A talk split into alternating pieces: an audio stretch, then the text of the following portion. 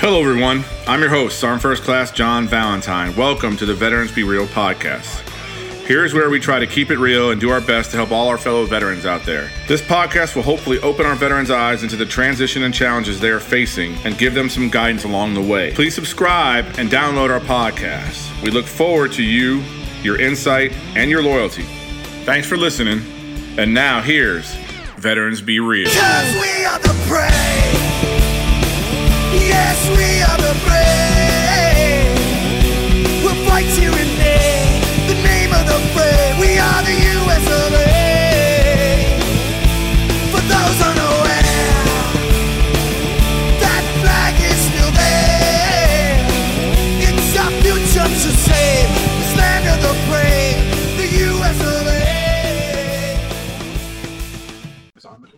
All right, good morning, Veteran Be Real listeners. It's Sergeant Be Real here. I'm here with Tammy Most today, a Navy veteran. And we haven't had too many Navy veterans, guys and gals out there. I've had about, I think I've had four, maybe five total. I've had a lot of Army, a lot of Air Force, and a couple Marines, but not a lot of Navy and Marines. So I'm excited to get Tammy on. She has got one of the most challenging, probably, businesses I've ever even thought about or even would think about even trying to do. And she's amazing. I've known her through the Vetrepreneur Tribe, and we've met that way. And now we work, and we do a lot together, talking to each other and crisscrossing paths all the time. Uh, she's an amazing human being. So I'm going to introduce everybody now. This is Tammy. Hi, Tammy. How are you today? Hi, Nick. I'm doing well. How are you? I'm fantastic. I'm fantastic. Thank you for asking. So, tell us a little bit about your time in the Navy, and then what led you to what you're doing now. Well, the time I was in the Navy, I actually I had fun. I got to travel, um, which was my my re- one of my reasons for going in the military was this idea that I could go see places I probably wouldn't get to see otherwise. Um, I enlisted when I was a senior in high school, so I was in delayed entry for a few months and um, really didn't know how to march or how to do some of that stuff when I went off to boot camp. um, but you know, I survived it, and I, I'll go into it a little more later. But I think I went into it with this idea that I would not fail. Like I felt like I had no other options, and years later, I started to realize that it's okay to say I will succeed. Like shifting that mindset to what instead of what you're avoiding, what you're actually going toward. Yep. Um, I was uh, stationed on a ship uh, the USS Niagara Falls. It was home ported out of Guam. So um, when I when I got orders, I had kind of basically had this conversation with God that I wanted to go as far away from home as I could, uh, and Well, lucky you. that's pretty much what happened. That's you. That's on the planet.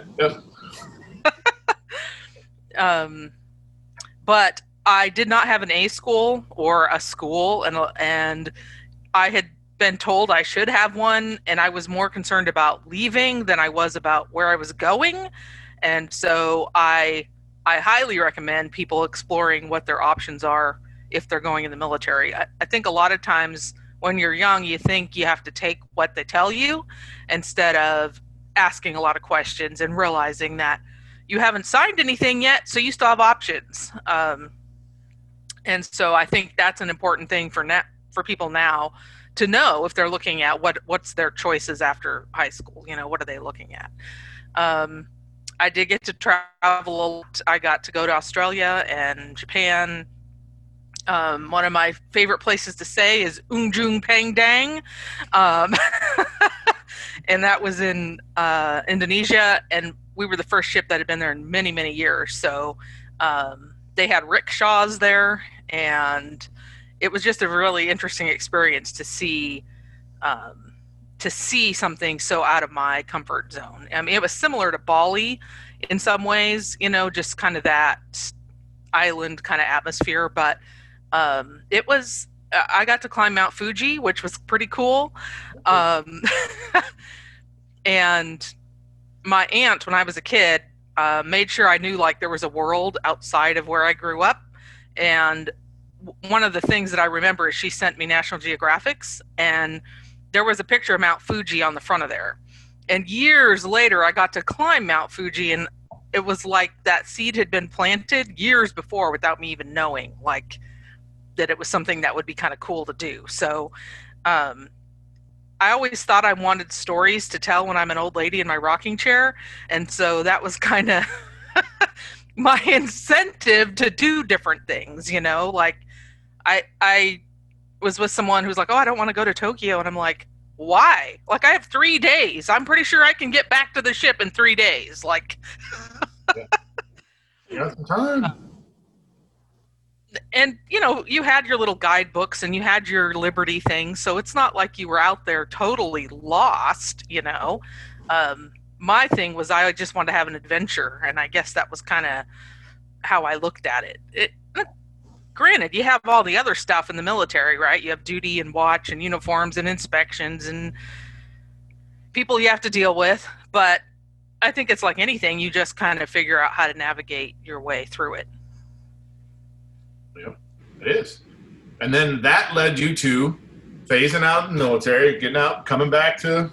Um, you're in where are you at? You're in California or you're on the West Coast somewhere, right? Um, Um, I'm in Washington. I'm actually on Whidbey Island. I'm about two hours north of Seattle. Um, way up there in the Northeast, okay, or Northwest. Yeah. Yikes! Yeah, I went to. I was stationed. Yeah, I was and we have, um, you were stationed where? I was at Fort Lewis for a hot minute. I was up there for for a school. I was there for like a month and a half. Mm-hmm. So it was a that was different because I was stationed in California, but they sent me to Washington State for the school I had to go to. It was crazy, but yeah, I didn't like the. It was like a misty rain. The, the time of the year I was there was like it was always kind of misty and rainy. So I wasn't a very happy camper because I'm not a big rain fan. I'm not a big fan of rain, so I wasn't happy at all. But it was pretty. I mean, yeah, it was pretty up there. But yeah, so West Coast got out of the Navy, went back home or found a home.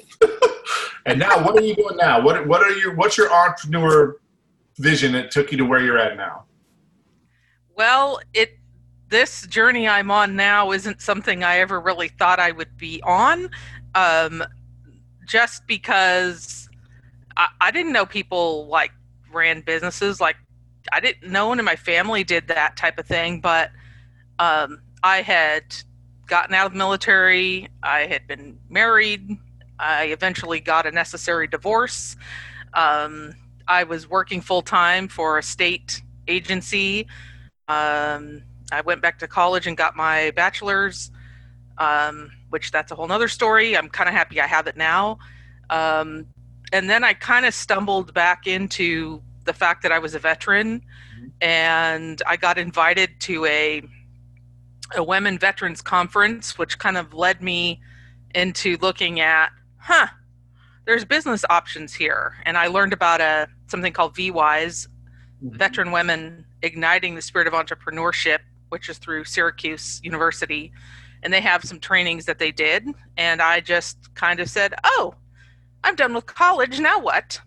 And kind of jumped into the business side, thinking I wanted to do something around housing, and like we have a lack of housing where I live, but across our country, especially affordable housing. And so I was really kind of looking at how could I support that. And I know you have several businesses and a nonprofit, and I had a lot of people say, "Well, why don't you be a nonprofit?" And I said, "Well, there's a lot of nonprofits where I live, and who supports nonprofits? Hmm, businesses, people that have income, right?" And so it kind of became well tam you know about housing or you want to talk about housing but what else do you know about like like the market's kind of flooded with nonprofits that do variations of what you're talking about and i had a mentor um, larry broughton uh, he has broughton hotels but at the time um, we talked about you know what else do you know about right uh, business people always have plan b entrepreneurs always have the next thing Mhm. and I started to talk a little bit about hoarding, and he was like, "Well, you know, there's shows." I'm like, "Yes, I know. I don't watch them because I can smell them. Like I know exactly what's going on." And but it became apparent that I knew a lot about this issue because I had grown up in it, a variation of it. Um, we weren't talking about it, and part of the reason those hoarding shows existed was because there was like this sensationalism about around hoarding and what i found was that the perspective of the kid growing up in it or the spouse or the neighbor or some of those and it started to become pretty obvious that I I knew a lot about it and if I was willing to speak up about it then there would be some market for that and it it took some time because honestly I went in the military to get away from it. I didn't plan to talk about it in my later 30s and 40s and but it's kind of evolved into I did on-site work with people that hoarded. I've I've talked to the family members. I finally I've been blogging for about 4 years and it that kind of brought me into doing some breakout sessions at some of the conferences that happen in the Seattle area. Um, and it kind of evolved into a podcast now and um, ideally there's just there's about 19 million people in the US that have a hoarding issue. And if you look at how many people are impacted by just that one person have a hoarding that has a hoarding issue, it's a pretty astronomical number. And um it, and here's the part that I think a lot of times we don't realize uh, is that you have firefighters and first responders, and you have a lot of people like that that step into these situations and they don't even know what they're walking into. And that is the part that gets me because a lot of people that hoard think they don't have a problem. A lot of people with any kind of issue, Well, yeah. I, look, you know, I'll tell you flat out, running a nonprofit, we run into that all the time because we'll have, like, I'm just going to give you, for example, we had a young lady whose father, I think it was his father or her uncle, I can't remember, passed away. And when they went into this man's house, they couldn't walk, they couldn't take 20 steps into the front door. Like, they could not, there was so much stuff stacked. It was literally, she said, stacked to the ceiling. She had to call like a J Dog removal place to come over for a while, blah, blah. And then they finally got to the nuts and bolts of everything. And then they wanted to donate. And I said, well, listen, honey, I love you. And I love the fact you want to donate, but I'm really apprehensive to take those donations because I don't know how long that stuff's been there, if there's in, what kind of condition the stuff's going to be in. And I don't know if I can take it because the condition is probably going to be in. It's not going to be useful for us. And she was like, I know, I'm sorry, but I got to get. I said, Yeah. I, I said, I get some volunteers over there to help you clear the house out. If that's what you're trying to do. She said, Yeah, that's what I'm really trying to do. I said, Okay. So we called in a. I have a buddy who owns a business, one of those dump, you know, one of those things where you bring it over to the house and set it outside. And you just throw everything in there. They come haul it off. He right? so he donated one. He donated one for me for that. So I had it dropped off, at, and it even has a bathroom built into it. So it's really cool. But anyway, Wow, I didn't know that you could get them like that. Yeah, it's called a Redbox or whatever. It's got a little porta potties on the end of it, plus it has the whole big dump part. But I called him, he brought it over, and then we, I sent about 20 volunteers at, from the military of the base and some soldiers and stuff. We grabbed them up and went over there and cleared the house out in about a half a day. And she was just in tears because she didn't realize how bad. I think it, I want to say it was her father though. She didn't realize what kind of situation this guy was in, living like that. You know what I mean? Like he could. Bear, I don't. She's like, I don't even know how he got into his kitchen or how he got into his bedroom because you literally. She said there's a little pathways throughout the house that got when it was like nuts. And when I got there, I was like, and that was the very end of it. And I was still like, oh my god, look at all this stuff. It was crazy. So I was like, whoa. So yeah, I can't. Yeah, it impacts a lot of people. I'll guarantee you that. Well, and like you're mentioning, like she didn't know, and No that person probably wouldn't let her in. They they may have met at restaurants, and Or, she, he- or her father came over to her house. Like he, she, Right. He came over to see the kids. What- He never let them come over to her, his house, and she just thought it was because you know he just didn't want him. He didn't want. He didn't clean up after himself, whatever. So she had no idea it was that bad, though. So And- it was scary. that's the heartbreaking part about that is these people are isolated and alone, and and they don't get that that behavior is what's isolating them, and uh, it's just it's really sad, and they actually call it goat paths, like little goat paths throughout the house, and Nuts. if there's a fire in a situation like that, That it's place, would- that place would have went up like an inferno. I mean, it would have. I mean, because the. I mean, I, I can't even imagine because he, he had a. I think he had a cat, and I think that you know there was that cat smell when you went in there. So I don't I don't know how many cats he had, but I know there's. But I just I honestly I let me ask you something, Tammy. How much how much mental health issues are tied to hoarding? Like how much do you get any kind of data from that kind of aspect? Are are they depressed? Are they, you know, or they have some type of mental health challenge that puts them in a position where it makes them get more, I don't know, vigilant into hoarding, or is it because they're missing something in their life, just that simple, or is it just? I don't get it. I mean, I just don't get it. I mean, up here, I don't get it logically thinking like, why would somebody put their position? But I can understand it if there's something not clicking up here the right way that, you know, whether it's depression or some kind of anxiety thing or I don't know. So, what's your experience with that? So I have found, and most people will say in the mental health community or even other organizers and people who deal with this pretty regularly, are that there's usually something co occurring going on, uh, like a mental health situation, depression, anxiety.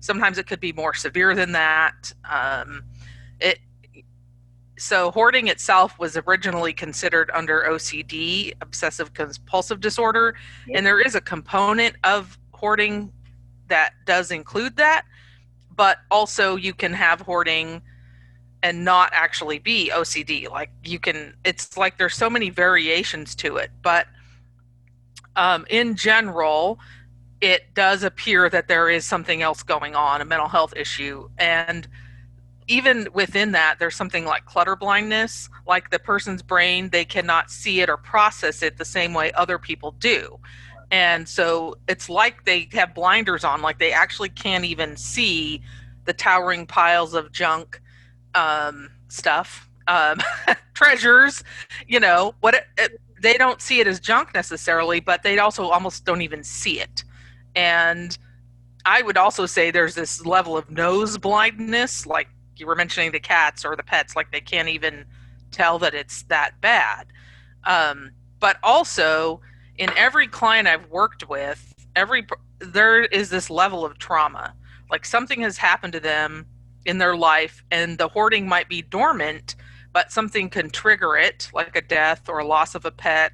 Maybe they retire, loss of a job, um, a divorce. I don't know something triggers it, loss of a child, and it's like it's a coping mechanism. So the stuff is really a symptom of all the other things that are going on in their life that they haven't dealt with and it's like their coping mechanism or their and it's a reason why forced cleanouts are really traumatizing for that person because they have the whatever's caused them to hoard isn't generally being dealt with. It's always the stuff that we focus on. And the thing is is that sometimes you have to do a forced clean out especially if there's rodents especially if the person's trying to come home. Um, uh, my personal piece of this and it, it might sound a little strange but when my my parents had a hoarding issue my dad was in that space i tried to get help for him which was refused and he they lived in that for many years until he had a health crisis that EMS came in and got him out. I can't tell you the relief of hearing someone else saw the place. He's not going to go back there. And he spent his last three years in that nursing facility complaining about being in the nursing facility. But that was preferable to being in a recliner where you can barely navigate through your packed house. And it was it's one of those things that people you kind of don't really realize uh, how weird that sounds unless you're talking to someone who has seen what it looks like or has had a family member or is really aware of how awful it is to have your parent or your loved one living in a towering house full of stuff with rodents they can't navigate they can't cook no one can come in like there's all this this onion of issues that we don't really talk about. We don't ask the question soon enough in certain medical situations. Um, you know, we there is this level of elephant in the room, and we kind of don't want to talk about it because we don't know what to say or do. And I look at it as there's ways to create space, but that means you have to get rid of some of the things that you you currently have and that's getting through to someone that hoards it can be very very frustrating because they don't think they have a problem so why would they accept help crazy i mean hoarding is just it's scary to me how how how quick people can get into that rut and then get stuck and then because I worked in mental health in the military for a long time, so I was always one of those guys that knows something's just not firing right. There's got to be something that's just not. There may not be an actual diagnosable thing, and see that's that's the other challenge I think that mental health people have is that it's hard for them to diagnose it in a way that's going to be justified in DSM-4 or whatever, you know what I'm saying, where it's actually a, because Right. a lot of them say, hey, it's an obsessive compulsive thing because that's the easiest way to say that's why people would do that. It's because it's X, Y, or Z versus, you know, there's an actual condition that need, we need to address with this because it's not healthy for a person to be this way. So I don't know. I, you're in a, you're in a lane that I find to be very intriguing and also scary because the living conditions that some of these people put themselves in in their in, in the situation is like health. It's a health risk. Like even your father, like like sitting on a, a recliner all day and having cats or whatever running around, just not healthy for you. You know what I mean? So it's crazy. It- it is not it's not healthy and like in the beginning when you said you don't understand it i have people ask me do you understand it i'm like i i see it i've ex- been exposed to it. I get why people do what they do but do i actually understand? I i don't know.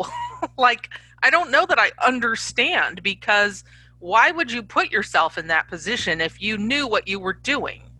And it and your family and you know, I- there was not a time that I visited my dad where he did not complain about being in a nursing facility. Now, I'm not saying we all want to go to one. If you've been to one, there's varying levels of cleanliness and care and all that. But on the other hand, if you can navigate down the hall in your wheelchair and go read a book in the library and have people come visit you and be comfortable, isn't that preferable? to towering piles of things and being very isolated. And the the thing is, and I was on a call this last week where a lot of people think if you call a government agency, they're going to come in and solve it, and that's not the case. Like the person still has autonomy; they're still able to say, "No, I choose to live here in this pile," and it's very frustrating because there's a societal expectation that you'll take care of your parents, Yep. which I grew up with that church and that honor your mother and father and all those things. And I do believe that a piece of that is true. But how do you do that with someone who absolutely refuses any kind of substantial help in any way? Um, and that's what a lot of hoarding is is that person has the ability to say i want to live like this but on the other side of that, you have someone destroying someone else's rental property. You have neighbors who are dealing with the smell of an apartment. I have um, one of my podcast episodes. I have a gal who is an organizer, and what we talked about is this person lived in like a duplex, and he hoarded, and the neighbor did not. But his level of hoarding got to the degree that he had rodents, and those rodents were moving into the neighboring house that had no, or the neighboring, they shared a wall, uh, a neighboring duplex, and that woman had no recourse. Like, what is she supposed to do? She can't live there with rodents. She can't sell it. She can't rent it. But this person over here with hoarding is like, well, I don't want to deal with my hoarding. So there's this, the peripheral people has kind of become my focus because there are so many of them impacted by one person's hoarding. Like, one person can impact what five people ten people and it's just and it's very frustrating to see the problem and know what some of the solutions are but even our some of our laws and our rules aren't set to go hey this is really severe we need to look at this closer and yeah, i'm a- just there there are certain aptitudes of being an American and having all those freedoms that sometimes I think endanger people in this country because somebody can live like that, and we all know it's not healthy or safe. But that because we're American, they're allowed to live like that. They want to live like that. It's like you know they want to live like that.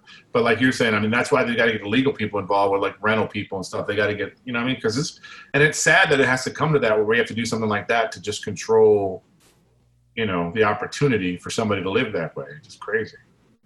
and and it's so uh, people think that so i've had this experience where oh well you need to come and fix your parents problem really? This problem existed bef- since I was like a baby, and now, Now it's my problem. Hold up, sorry, hold up, man.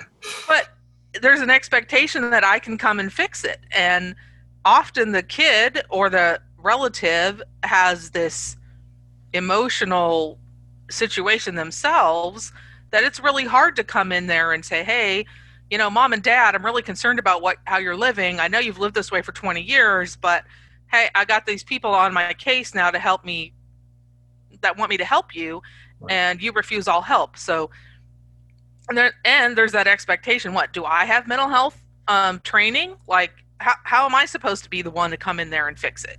And even organizers, there are some people that specialize in hoarding. A lot of people won't touch it.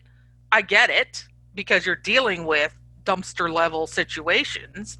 You you have to look at what's your PPE. Are you wearing a mask, gloves? What are you breathing in? Uh, where are you going to go to the bathroom if you're working somewhere?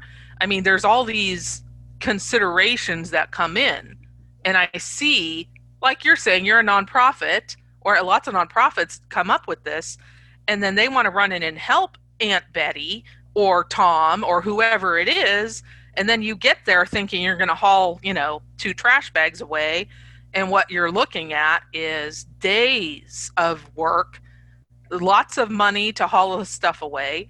Even if you're the kindest person on the planet, there's still costs involved with dealing with this. And I just I want people who go in to be safe. You need to look at your mental health, your physical needs, and then maybe you can be of more assistance. But often you, we get pulled into these not knowing what's going on until we're there. And so I have like tips like look, put on a scarf, put some essential oil on that sucker, you know, then you're not offending them, but you're able to kind of keep it at bay. And right now in COVID times, like people who normally have inspections on a regular basis Yep. aren't getting them. So their hoarding is going to be astronomical potentially. And then what? Are we going to mass evict them because we haven't dealt with the hoarding in the last nine months? Like, how does that work? So you're gonna have to, they're gonna have to have rules out there like they can't cut your electric out the gate. Well, they can't kick you out either if you're hoarding or whatever. I don't know. so let let's do this, Tammy. I know we, we've been pushing about 30 minutes here, so let's let's look at this. So let's talk. Tell us specifically the name of your company, the name of your foundation. Let's talk about your podcast real quick, so we can get all that information in the notes, so people can see all that stuff. They want to check out what you're doing. So, what's the name of your company? So my company is Homes Are for Living LLC, Okay. and I have a website, homesareforliving.com.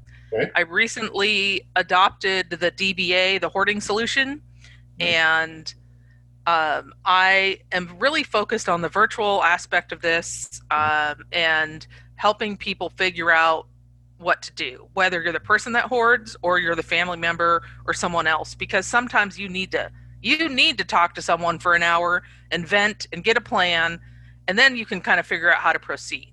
So, um, the podcast is the hoarding solution, and we are focused on hoarding, but I'm also looking at how trauma, depression, anxiety, Right. suicidal ideations, a lot of that stuff comes up for people in hoarding, and a lot of veterans have got into the military to leave some kind of dysfunction, and that is what I have found um, it, that resonates with people. So it, I want people to know they're not alone, and that if you called me up and you said, "Hey, I got you know my dad's living here, and there's rats and there's whatever," like I'm not going to freak out because I get it, and I think that there are more people dealing this with this than we realize, and it's highly underreported. So people you don't have to do it alone that's my big thing like there are resources i may not be where you are but i can definitely support you and connect you with places like j-dog who Right. will come in and haul your stuff away Yeah. Well, and, and that's important for all you listeners out there. I mean, I know a lot of you came in the military. I know I had soldiers that told me stories about they came in the military because of their home life or whatever it might have been. They didn't get in necessarily into details that they were hoarding, but they soldiers and military people come in the military for a plethora of different reasons. But a big reason is why a lot of people come in the military young, out of high school, is to get out of an environment that wasn't conducive for them to be successful in their life. So that's what they're running away from. I think Tammy has a service that she provides that a lot of you out there listening that your parents or your family members or somebody's in this situation and now you have a resource with Tammy that you may be able to reach out to her and help and she can help find and guide you how you can help wherever you're at, wherever your family's at or whatever. She might be able to so make sure you check the show notes out, her website, her Facebook page, her her uh, podcast, all that information will be in the show notes. So after the after the episode's over, make sure you check out the show notes so you can get all that information and reach out to Tammy if you need some assistance from her. Tammy, I want to thank you for being on the show. You've been amazing. I think what you do is one of the most admirable things that I think a person can do for another human being is doing things like you're doing, trying to look out for their health and well-being. Not only their hoarding problem, but also their health and well-being to make sure that they're they're they're safely taking care of themselves and they're taking care of their family members and things like that. So I applaud you for what you do. I think it's a very, uh, I think it's a very under appreciated, and I don't appreciate is probably not the right word. I think it's a very under observed condition that happens. I'm sure if we went like right here where I live, I'm sure there's probably a percentage of people that are hoarding, that are living in a condition that's not healthy or not safe. And I think our, especially right now with COVID, and everybody that listen right now, we're in you know the end of 2020, and COVID is still here. I know they're talking about vaccines and all this stuff, but COVID is going to be here for a while still. So we're still going to have rules that kind of limit what the public servants can do, what our police departments can do, and things like that because of COVID. So you need resources like Tammy out there, and Tammy's a veteran too. On top of all that, she's a Navy vet who did this after she got out of the military and really wanted to do something to continue to help her community and help our country get better. Because I mean, even though she's in a small neck of the woods in the middle of you know northwest United States, she's still helping people. So that's what's important. So Tammy, thank you so much for being on the show. Thank you so much for having me, and I really appreciate it. And Yeah. congrats on being number three on that Yeah, podcast. Yeah, and if everybody listening out there don't know, uh, uh, podcast, uh, what is it called? Podcast Magazine ranked us the number three rated uh, veteran hosted podcast out of the top. We were a top 25, we were number three. So, all my listeners out there, you guys are amazing. Thanks for voting on that, and thank you for helping us build that mantra. But, Tammy, I'm hoping your podcast gets way up there here in the near future and we get you up in the top five or the top one or whatever, because I think it's it's an interesting topic that's difficult for people to talk about. But I think when it's like anything else, when you start to open up about it, you start to feel that pressure come off you. That whole your whole aura changes because of what you're doing. So thank you for what you do for the families you help. It's an amazing thing. Thank you. I really appreciate your time and being here today. Yep. So everybody out there listening, check out the show notes because what Tammy does is important. And I know there's somebody in your family or that you know that's having this condition, and Tammy's organization might be able to help you find somebody that can help them where they're at. So thank you all for listening. You guys be safe out there. Make sure you're making sure you're wearing your mask to protect your family and yourself, and just make sure you're washing your hands. Those are some dirty little fingers and dirty little digits. Those are what spread the 99% of vac- uh, conditions that get spread are spread through your hands. So make sure you're cleaning your hands a lot, okay? But you guys be safe out there. Thanks for listening. Well, that's a wrap, everyone. Hope you all got something out of this podcast today. Please tell a battle buddy about us and stay tuned for our upcoming podcast. Don't forget to visit our website at www.veteransbereal.com. Support us because we got your back. Till next time, everyone, I'm out of here. Oh, say